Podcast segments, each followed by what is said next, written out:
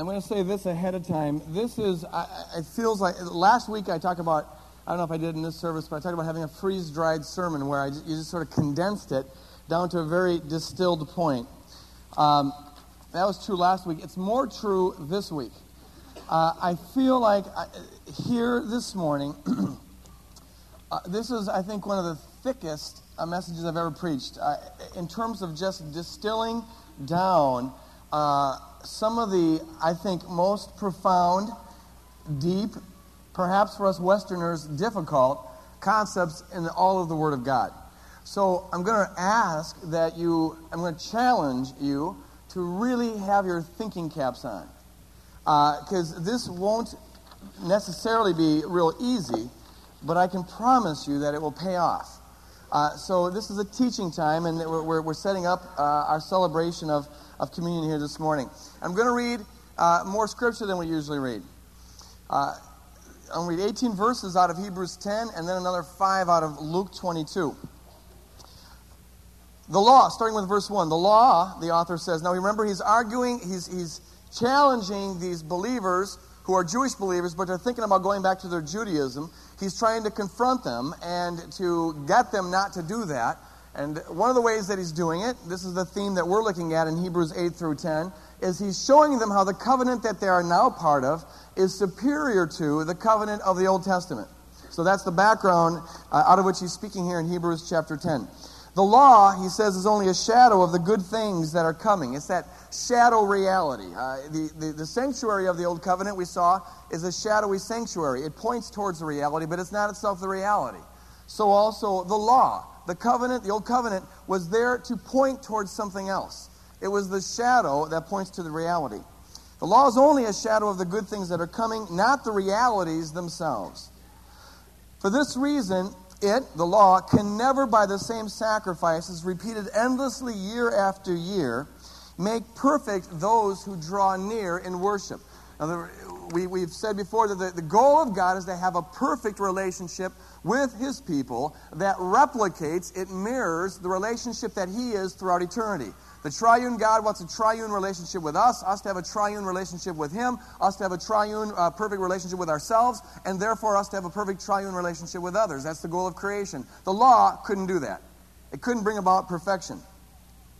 If it could, he says in verse 2, if it could bring about perfection, would they not have stopped being offered? Why, the very fact that, it, that they offered these sacrifices year after year shows that they were imperfect. For the worshippers would not have, uh, would not have been cleansed once for all, and would, no, and would no longer have felt, for the worshippers would have been cleansed once and for all, and would no longer have felt guilty for their sins. But those sacrifices are an annual reminder of sins because, listen to this, it is impossible for the blood of bulls and goats to take away sins. These animal sacrifices of the Old Testament reminded them year after year of the consequences of covenant breaking, but it did not restore the covenant that sin introduces into our relationship with God. It didn't wash away sin. Therefore, when Christ came into the world, he said, Sacrifice and offering you did not desire, but a body you prepared for me. The body of the Lord Jesus Christ was to be the new sacrifice. So the Lord says, I'm not going to be going out doing sacrifices, I'm going to be the sacrifice. With burnt offerings and sin offerings you are not pleased. And then I said, Here am I. It is written about me in the scroll. I have come to do your will, O God. This is the Lord Jesus Christ speaking as the incarnate man, and therefore addressing the Father as his God because he is a perfect man. And he's come to do the will of the Father. Verse 8. First, he said, sacrifices and offerings, sacrifices and offerings, burnt offerings and sin offerings, you did, did not desire, nor were you pleased with them, although the, the law required them to be made. But then he said, Here am I, I have come to do your will. He sets aside the first in order to establish the second. And what he's saying there is this I've come by setting aside, fulfilling what the shadowy sacrifices of the Old Testament were about, he fulfilled the will of God. And the will of God is to have that perfect relationship with us. So the author is saying he sets aside the first in order to do the second. He sets aside the sacrifices in order to do the will of God. And the will of God is that his body would be the sacrifice once and for all that would bring about the perfect relationship that we have with the Father. All right. And by that will we have been made holy through the sacrifice of the body of Jesus Christ once for all. Everyone say amen. Day after day, every priest stands and performs his religious duties. Again and again, he offers the same sacrifices which can never take away sins. But when this priest had offered for all time one sacrifice for all sins, he sat down at the right hand of God. That is to say, he sat down in the glory of God. Since that time, he waits for his enemies to be made his footstool. There, as always, when the New Testament authors think about the death of Jesus Christ, they think about the defeat of Satan and the principalities and powers and demons. So he throws that in, he throws, throws that in there. The sacrifice not only makes us perfect, it defeats the principalities and powers. Read Colossians 2:14 and 15 for a commentary on that. Told you this was going to be thick. Since that time, yada yada. Okay, because verse 14, by one sacrifice he has made perfect forever. Everybody say perfect forever. Perfect forever. Look at that. He has made perfect forever those who are being made holy. Woo! Okay, so because of the sacrifice, you're made perfect, and yet you are being made holy. Now, if you're already perfect, how are you made holy? How are you being made holy? And here you find the whole the New Testament theology of justification and sanctification. You are made holy because of the blood of Jesus Christ. Talk about that in a little bit longer, a little bit later. But our, the, our life is in the process of manifesting the perfection that God has already given to us by His grace in the Lord Jesus Christ. Chew on that. Verse 15 The Holy Spirit also testifies to us about this saying, about this. First, He says, This is the covenant I will make with them after that time, says the Lord. I will put my laws in their hearts and I will write them on their minds. That's the, He puts the Holy Spirit within us. We talked about that last week. I will put my laws in their hearts and I will write them on their minds. And then he adds, Their sins and lawless deeds I will remember no more. And where these have been forgiven, there is no longer any sacrifice for sin. It is done. It is done. It is done. Mm. Okay, oh yeah, I want to read Luke, Luke 22. You don't have to turn there. But the, but the Lord says this, starting in, in verse 14. When the hour came, Jesus and his apostles reclined at the table, and he said to them, I have eagerly desired to eat this Passover with you before I, I, I suffer. The Last Supper was held on, on Passover, and this was the time when the Jews remembered their exodus out of Egypt. When the, when the blood of the Lamb was put on the doorposts and the, the angel of death passed over all who were covered by the blood. Think about it. Uh, and they would remember that. And so here we're having a new, uh, a new version, as it were, of the Passover being given.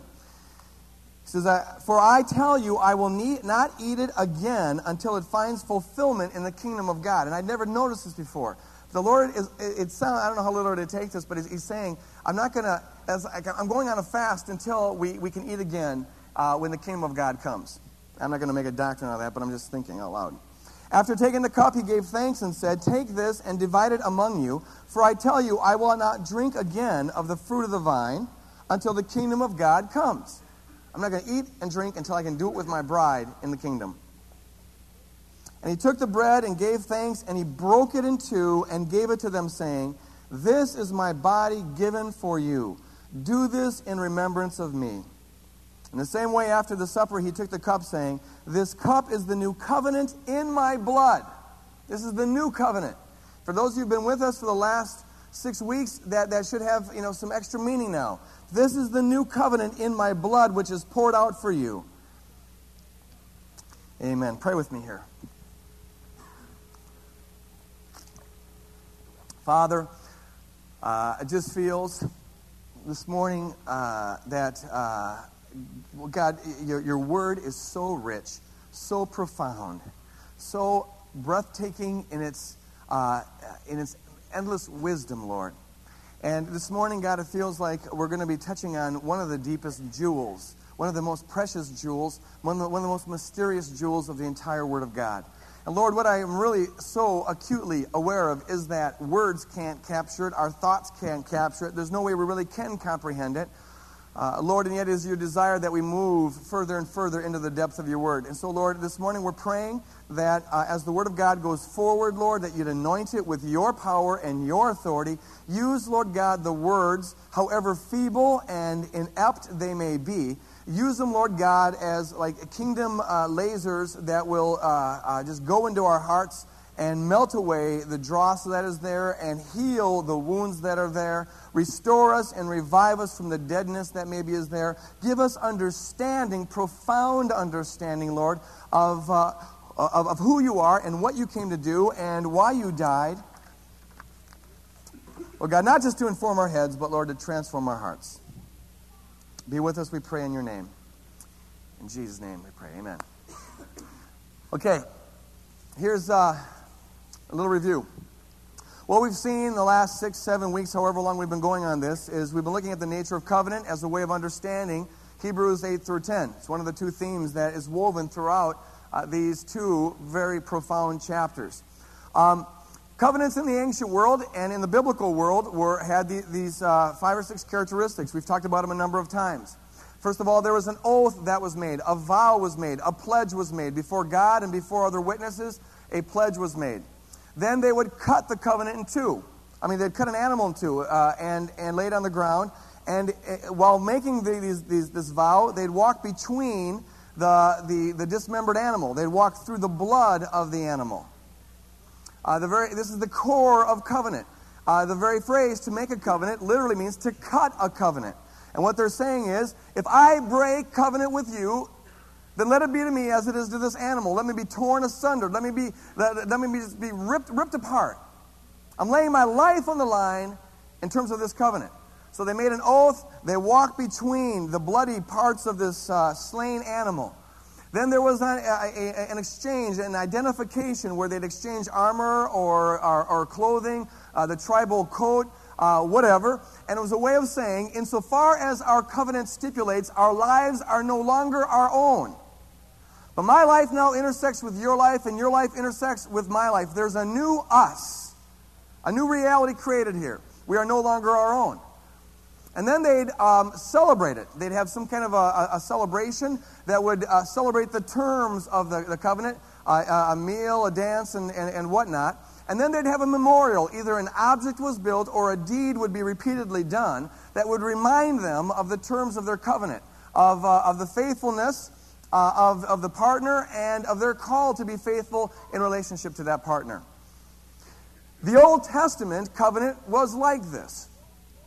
And the Old Testament covenant we saw last week was, was good. It was holy. It was just, but it was not complete. It was what was needed for the people at that time as a way of, of laying some foundational principles for what was to come, but it was not in and itself complete for three reasons. Number one, it didn't bring about the level of identification that God wanted with his people. The goal of creation, as I've already said, is for God to have a perfect, unbroken relationship with his people that reflects the love that he is. He wants a creation that mirrors his triune love. The Old Testament did not bring about that kind of relationship. It didn't bring about the intimacy uh, that, that, that God is aiming at in creation. One of the reasons it didn't do this, and this is the second inadequacy of uh, this, the, the Old Covenant, is that it didn't empower the people to keep covenant. They kept on breaking covenant. And this is a real problem for an all holy God who cannot deny himself and be disingenuous with his own character. So there, it didn't empower people. It could tell them what covenant was to be, the importance of keeping covenant, but it didn't change their heart to make them and empower them to walk in covenant. And the third inadequacy, and this is major, is it didn't allow, it didn't make provision for the forgiveness of sins. Uh, the, the, the blood of the bulls and the goats, the author says, did not wash away sin. They were there as part of the covenant because every covenant has the blood. Every covenant has the, the, the animal reminder of the consequences of breaking covenant. So the bulls and the goats and whatever, they were there and they were slain, but they did not literally wash away sin. We began to see last week, and this is where we're at in our study, how the New Testament fulfills the Old Testament how it is the reality of the, the, the shadow of the Old Testament. It, it, it brings to pass all that the Old Testament was, was looking forward to. And it does it by, in its own distinct, unique, and beautiful way, capturing all the elements of covenant that we, we've talked about, those six, uh, those six elements of, of covenant. Last week we looked at the vow of the New Testament. We enter into a covenantal relationship with the Lord Jesus Christ when we take the covenantal pledge. And this is why the Bible puts such an emphasis on confessing Jesus Christ as Lord and Savior. It has no conception of a private faith that no one sees and no one hears about. It's a public declaration. I confess Jesus Christ as Lord. And in, in covenantal terms, the terms of Scripture, this is not simply a report about what you happen to believe intellectually. Yeah, I think I believe that Jesus Christ is Lord. No, it's if you're entering into the covenant, and this is what salvation is about, it is a pledge. Uh, you are making an oath. You are saying, I confess that Jesus Christ is my Lord and Savior. These are the terms of the covenant. He is Lord, which means I am his disciple. And I pledge to make him Lord, to live as though he's Lord, and I pledge, therefore, to live as his disciple. It's all based, as all covenants are, on trust and trustworthiness. I trust the Lord to be the loving Lord that He says He is, and I will pledge to walk faithful before the Lord in terms of this covenant. The New Testament adds two new things to the very concept of vow that we talked about last week. We sort of got to the second part, and I think I might pick it up again at a later time. But the two new things that the New Testament brings is number one, it, uh, uh, uh, it brings a perfect unambiguous revelation of the Lord that we're entering into covenant with. And it does it by the Lord Jesus Christ becoming incarnate. This is one of the reasons why he became a man. In the person of Jesus Christ, you see unequivocally, with perfect clarity, the character of the God that we're called to be married to. So he comes and give the, gives this revelation of who God is. If you see me, you see the Father. And so, for all covenant partners of the Lord Jesus Christ, it's got to be your commitment that you take your cue about who God is from the Lord Jesus Christ, and you take your cue about who you are from the Lord Jesus Christ. That's what it means to say, You're Lord. You define you, and you define me. Not mom, dad, or past experience, or whatever. So the Lord brings a, uh, a, a perfect revelation of who God is, and that's the first new part of the new covenant. The second new thing is this God solves the problem of how to how to have covenant, covenant breakers walk now in covenant relationship with Him because His own character comes and dwells within us, and that's the infilling of the Holy Spirit. In fact, it was the Holy Spirit that drew us to have faith in Him in the first place, and then He fills us with His own Spirit, with His character to empower us to walk in covenant. So that was the new element of the vow. This is how the New Testament vow is made. This morning, now, for the next 20 minutes or so, uh, uh, I, I, I want to talk about the new cut of the new covenant, the new identification of the new covenant, and then close by talking about the new memorial of the new covenant. Those three things, it's going to be dense. Um, so put on your thinking caps. First of all, let's talk about the new cut of the new covenant. This is so important for us to understand. And I think the majority of believers don't, don't understand it. And that's why, I, Lord, Holy Spirit, bring illumination to all of this. In the Old Testament, as I said, the animals were sat, the cut of the covenant between us and God had to do with animals. And you look at the book of Leviticus, and you'll see that they had different animals for different kinds of sins, different sacrifices that were made for different kinds of sin. If you read the book of Leviticus without an understanding of covenant, it will strike you, and some commentators who don't understand uh, covenant say this, that it will strike you as kind of grotesque, maybe barbaric, uh, primitive. It looks like you got a bloodthirsty God. Uh, you know, he you know, rip apart a pigeon for me. You know, uh, slay, slay. I want me some bulls. You know, slay me some bulls. And it talks about how the the uh, odor from the sacrifices was was a sweet smelling savor unto the Lord. Uh, I remember when when my wife just got saved. Um, uh, you know, I was discipling her. Uh, this is way before we were married, uh, but I saw mission field here, so I would, you know, kind of. my motivation was pure. Uh, and so I was helping. And she had a question, you know, uh, why did God, you know, want those sacrifices in the Old Testament? And I really didn't know, but I said something that was smooth. Um, and, and she said, I just thought it was because he liked the smell of them. Because she read the Bible so literally, and it says that they were a sweet smelling savor unto the Lord. And so she really thought that God was like, man, I like me some burned goat, you know? Mm-mm, you know, uh, but you know, you can get that impression. if you don't understand covenant, you go back to it and wonder, what is you know, all this? You shall rip the pigeon's head thrice and pop it and then sprinkle it over yourself. They're always sprinkling the blood all over the place. But see, if you understand the nature of covenant, all covenants are made in blood. And it's the reminder of the covenant. You look at this animal and you say, Whoa, I don't want to be like this animal. And, uh, and this is the consequence of living without integrity in the covenant that you have made. And this was, as the author of Hebrews says, a perpetual reminder of the consequences of sin. But it did not itself forgive sin. And this is the problem that the author of Hebrews is addressing. It didn't literally restore relationship. And when you're dealing with an all holy God, any sin is a major obstacle to having a relationship with Him. So the question is this How does God have, have covenant with people who do not keep covenant without denying His own integrity? You see, this is the question. He doesn't want us to become as this animal. He loves us. So, how does God restore relationship? The Old Testament doesn't answer that question, the New Testament does. And what it says is, is just, I think, uh, breathtaking. This is so condensed, so, so thick, I wrote it out. I don't usually write out my sermons, but I didn't want to trust the, the neurological activity of my mind at the moment to get it right. So let me read this with, with commentary um, and, and, and listen carefully. Holy Spirit, illuminate. The way God establishes covenant with sinners in the New Testament who break covenant, and all of us have, without denying his own holy integrity, is by becoming one of the humans he wants to keep covenant with.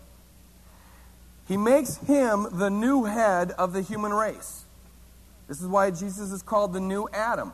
Literally, God started from scratch with the human race with the person of Jesus Christ. It was kind of like the flood when he started over again, only he starts over again with radical grace. This time, Jesus is the head of the new human race. Ephesians 2 calls us the new human race. So he becomes one of the people that he wants to keep covenant with. He makes him the new head of the human race. This new head, Jesus Christ, keeps perfect covenant with the Father on our behalf. He lives a perfect covenant and then pays the price for all who don't keep covenant with God, which is to say, for everyone, because none of us keeps covenant with God. As our representative, he becomes our righteousness, our right relatedness with God, and then becomes our curse in order to share this righteousness with us. Let me put it this way. We deserve to become as the butchered covenantal animal, the animal that is slain, the animal, the parts between which you walk when you make a covenant. We deserve to become as the butchered animal, for we have, in fact, broken covenant with God. The wages of sin is death, the Bible says. Which is to say, the wages of covenant breaking is death. Let it be to me as it is to this animal. That's the wages of breaking covenant. All of us have done it. How does God now have relationship with people who deserve death? Christ, as the new head of the human race, lives a sinless life on our behalf and then becomes the butchered animal, as it were, on our behalf. This is why the ripped apart animals in the book of Leviticus all point to Jesus. This is what happened to Jesus. Let me say it like this Holy Spirit, illuminate. God not only upholds his part of the covenant, he upholds our part of the covenant in the person of Jesus Christ. And he not only upholds our part of the covenant, he pays the price for our not upholding our part of the covenant. Let me say it again. Holy Spirit, illuminate. God not only upholds his part of the covenant, he upholds our part of the covenant by becoming one of us as the new head of the human race. And He not only upholds our part of the covenant, He pays the price for our not upholding our part of the covenant. Praise God. The covenant that God makes with us then is one that no longer says, the covenant that God makes with us is one, tune in here. The covenant that God makes with us is no longer one that says, if you break covenant, you shall be as this dismembered animal. It no longer says that. This is the radical new twist of the radical new covenant. Rather, the Lord says, since you already have broken covenant, I have become as this animal. And that now becomes the new term of the new covenant. Instead of walking between animal parts with the threat of death on us if we break covenant, we walk with the Father between the body parts of Jesus Christ, who is God Himself, with the promise of life towards us despite the fact that we break covenant. I want to say that again. Instead of walking between the animal parts with the threat of death on us if we break covenant, we walk with the Father, holding the Father's hand, making our profession of faith, with the promise of life on us, despite the fact that we do break covenant. And this now becomes the center of the new covenant, saying yes to the dismembered, if you will, body parts of the Lord Jesus Christ. This is why the New Testament is so big and emphatic on the blood of the covenant. The blood of the covenant. What does this mean? Most believers, I don't think, really grasp it. The blood of the covenant is the blood of the dismembered body parts of Jesus. Now, think animal stuff here uh, of the old covenant, because this is how a Jew would think about it. The blood of the covenant is the blood that you walk in as you're making the covenant with the Father. This is the new covenant. God Almighty pays, He keeps our end of the covenant, and He pays the price for our not keeping our end of the covenant. He becomes the animal, the lamb, as the Bible says, that was sacrificed from the foundation of the world, praise God. The Lamb of God slain in our behalf. So the Bible is full of blood. And it's gory, but it's beautiful in its gore if you understand what the gore is for. There are some liberal theologians and liberal churches that say we got to take all this talk about blood out of the Bible. Got to take all the blood. I sat under under teachings like this when I was going to liberal schools. You know, this uh, this blood stuff it just doesn't relate to 20th century sophisticated people, and we got to take the blood out of our hymns. Nothing but the blood of Jesus. Gross. We don't want to talk about that. And and, and we want to take the blood out of our liturgies and and all of that kind of stuff. But they don't understand covenant. You can't have covenant without blood. You can't have covenant without laying your life on your, on, on, down the line. You can't have covenant without consequences. And it's the blood of Jesus Christ and the blood of Jesus Christ alone that establishes our covenant with the Father. Praise God. You can take, you can, liberals try to take the blood out of the covenant, but I want to roll in it, praise God. I, I, I want it to be all over me because it's the blood that makes us whole. Amen. It's the blood that sets us right with God.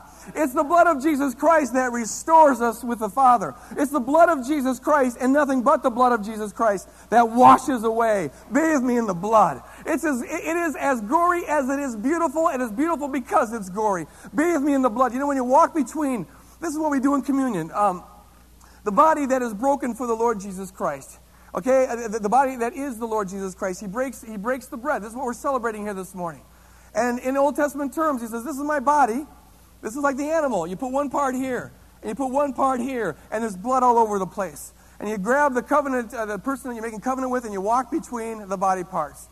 And you say, Let it be to me as it is to this animal if I break covenant with you. But now, what the Lord, what we're saying, what the Lord invites us to say is this He says, Since you have broken covenant, I have become the body parts. And now, instead of having the threat of death, we have the promise of life, despite the fact that we were the ones who deserve that, praise God. And we walk between the body, we walk in. We're in Christ. We walk in the blood of Jesus Christ. But praise God, we don't just get our toes wet with the blood. You know, a little bit of, of, of messiness right there as a reminder, but we walk through the Red Sea, praise God. We are covered, praise God, by the blood, washed by the blood, made pure by the blood. As far as the east is from the west, our sins have been cast from us, and it's because of the blood. He says here in Hebrews 10 that he will remember our sins no more. Why? It's because of the blood. The blood of Jesus Christ alone restores that. It's because of the blood that we can, we, we can be blameless before God and spotless before God and pure before God. A bride, the Bible says, that ravishes the heart of God. Why? Because we're such nice people? No, it's because of the blood of Jesus Christ. Hallelujah. That sets us right with God. We're filled with the Spirit because of the blood. We're empowered by God because of the blood, filled with His joy, filled with His life, filled with His peace because of the blood. Some may try to take the blood out, but I want to roll in it. I want to bathe in it. I want it to be my very being. Praise God. Because this, this is the one thing alone which now restores and keeps the covenant that we have with the Father. Praise God. Praise God, it's the blood of Jesus Christ that does it, and it does it all. The Bible says here in Hebrews 10 that we are perfected forever. Perfected forever. How is that? How are we perfected forever? It's the blood of Jesus Christ. We're perfected, not slightly improved, uh, not, you know, making progress. Uh, we are that. That's how we become holy. But, but we are perfected ahead of time. How? Not by just tweaking us a little bit here and there. It's the blood of Jesus Christ. And he says we're perfected forever. forever. Not, not, not the annual once a year kind of let's go through the thing, we got to restore it and whatever. But once and for all, he was torn asunder, like the, the curtain in, in, in, in, the Bible, in, in the temple that was rent in two when Jesus died. Torn asunder, divided apart. His body was pierced on our behalf. And that is what restores our relationship with the Father. And this is why the new covenant, this is why the new covenant brings about a perfect identification that God wants with his people. Here, this is what God's aiming at in all of creation a perfect relationship with his people that reflects who he is. And it's because of the blood that it happens. God, you know, whenever you love somebody, you love them as a package. Every married couple here should say amen to this. You, you, you marry the package, don't you? And there's things about there that you really like a lot, and there's things that you don't like a lot. And, but to love them is to enter into their life. Now, every problem they have is your problem. Okay? This is the nature of covenant. Every problem you have is their problem. And it is the power of love that loves the person in the midst of the problems that begins to help them out of those problems. This is, this is the, what ought to be in God's design, the health bringing quality to marriage. When you're loved as you are, you become more than you are. Love frees us from a multitude of sins, the Bible says. Well, that works in marriage because it's built into the nature of the cosmos, because it's built into the nature of creation. When Jesus Christ identifies with us, he identifies with us in our scumminess. He takes upon himself, this is how the new covenant fulfills the old covenant. He enters into, he enters into all of our judgment. We stood in judgment. We should be as it is to this animal. We were in sin. We were in degradation. We were destined for hell. Jesus Christ enters into that. And this is the kind of covenant that he makes. He says, uh, you know, our lives will be intertwined. What is yours is mine, what is mine is yours. And what is yours is rebellion, judgment, death, damnation. I will take it upon myself and suffer the consequences for it in order that you can now partake in what I'm about. Our lives will intersect. So the Bible says in 2 Corinthians 5, verse 21, that God made him who knew no sin, who did not deserve this, God made him to be sin he didn't make him guilty of sin, but he suffered the consequences of sin. He became the sin sacrifice. God made him who knew no sin to be sin for us. Why? That we might be made the righteousness of God in him. Praise God.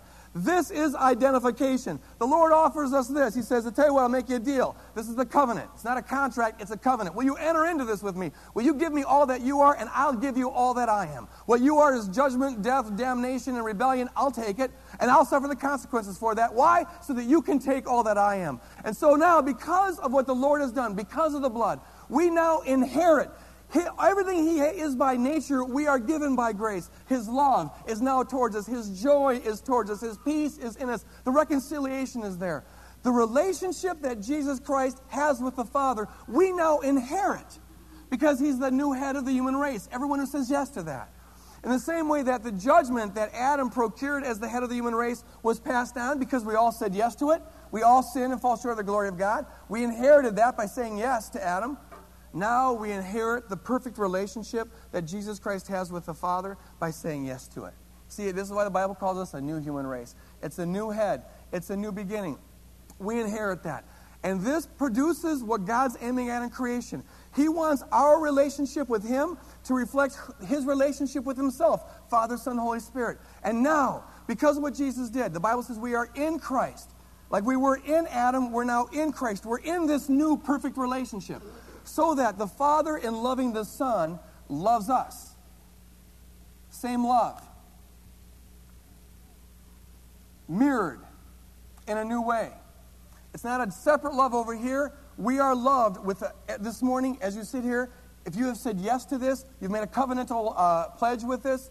You are loved with an. ever. God loves everybody, But now there's this uh, perfect replication of the triune love of God towards you when you say yes to this, because He looks upon you as Jesus Christ. With the righteousness of Jesus Christ, you are in Jesus Christ. And the love that the Son has for the Father is by the power of the Spirit now put within us. If you know who you are in Christ, if you know your new nature, if you know what God has done, and none of us do perfectly. This is why we're in the process of being made holy. But what is, in fact, your new nature is this you have a love for God that is perfect, that is undying. It is the love of the Son for the Father, and you are loved as the Son by the Father. This is why Jesus prays. This is, this is, this is dense here, folks. John 17 Father, I pray that they may be one in us, even as we are one. Same love. We are, as it were, caught up in the God's own triune love. We're caught up in God's own triune love. The love of the Father, of the Son, and the power of the Spirit is now turned towards us. Or think of it like this the covenantal fidelity that is God Himself, Father, Son, and Spirit. Steve, you're tracking with me here, aren't you? I know you are. Okay. The, the, the, the, covenantal love of the Father, Son, and Holy Spirit is now played out in a new way. It is the same covenant, but now it's the covenant of the Father for the Son, but in a way that includes us. And it's the perfect relationship of the Father for the Son, but in a way that includes us. And it's the union of the Father and the Son and the power of the Spirit, but now indwelling in us. I got the silliest analogy I've ever had in my life, but it works. Last night as I was praying, God gave me this picture of a popsicle stick in a river being carried along with a current. And then it got caught in one of these, uh, what, a, vortex, uh, a swirl. And the, and the popsicle stick was just going around and around in a swirl. And the Lord, I just felt, I knew instinctively what the picture was about. We are the popsicle stick, folks. This is the church. This is his bride. And we get caught up in the swirl of God's unbroken, perfect, holy, covenantal love. He now, as, as he loves himself, he now swirls us into it. We never become God, and it wouldn't be beautiful if we were, because it's our otherness from God that makes this whole covenant arrangement perfect and it reflects the infinite love of God. But we are now loved with the love that God is, praise God. It's played out towards us, it's played out in us, it's played out through us, and this is the goal of, of the whole creation. A new identification of God with his people, as close as two can get and it now happens between us and God. This is perfect intimacy, bringing us a new identity. Because of that, the new cut leads to a new identification. All that is ours becomes His. Bam. All that is His becomes ours. And this leads to a new memorial. And this is the final point I want to make this morning. The memorial of the Old Testament was um, the Passover. When the Jews would Remember the Exodus out of Egypt when they were in bondage for 400 years. And they were told to take a spotless lamb. How profound. See, how can anyone say that there's not one author behind the Word of God? Uh, this thing, you know, one of the ways that I know that the, the Bible is the Word of God, got a lot of reasons. One of the ways is that no human being could possibly think up this, folks.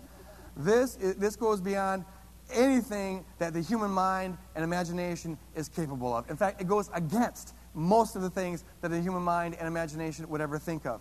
It is beautiful. In the Old Testament, they took this spotless lamb and they slayed it. What? It was gory, but it was beautiful because it's gory. And they sprinkled it over the doorposts, the entrance to their dwelling. And uh, when the angel of death passed over, he passed, he passed by all the, all the houses that were covered by the perfect blood, by the unblemished blood.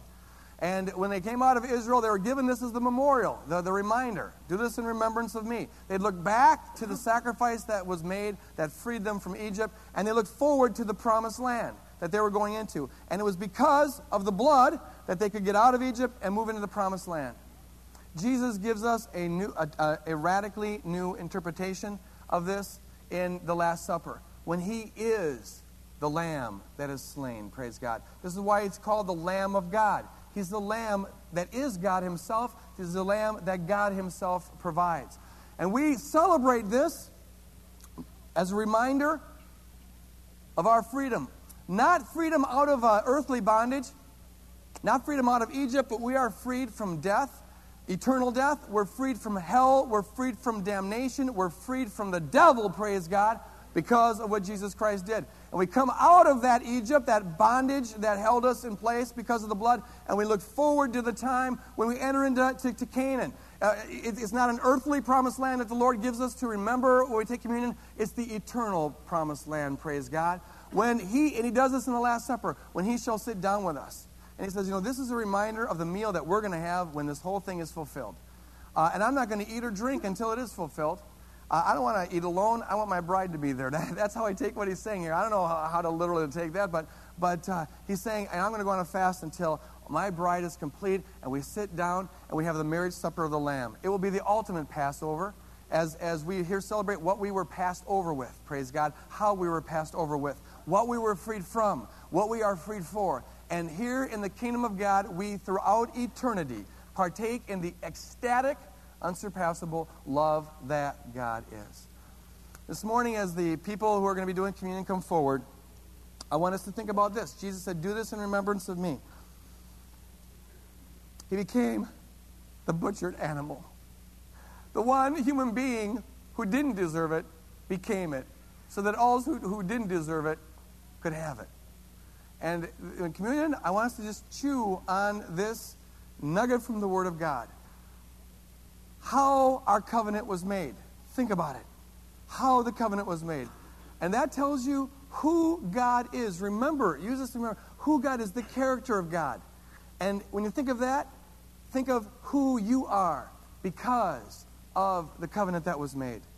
People washed in the blood, cleansed by the blood, freed by the blood, forgiven by the blood, freed from hell by the blood, set destined to an eternal heaven with God because of the blood. That's what it's all about. Amen. Amen.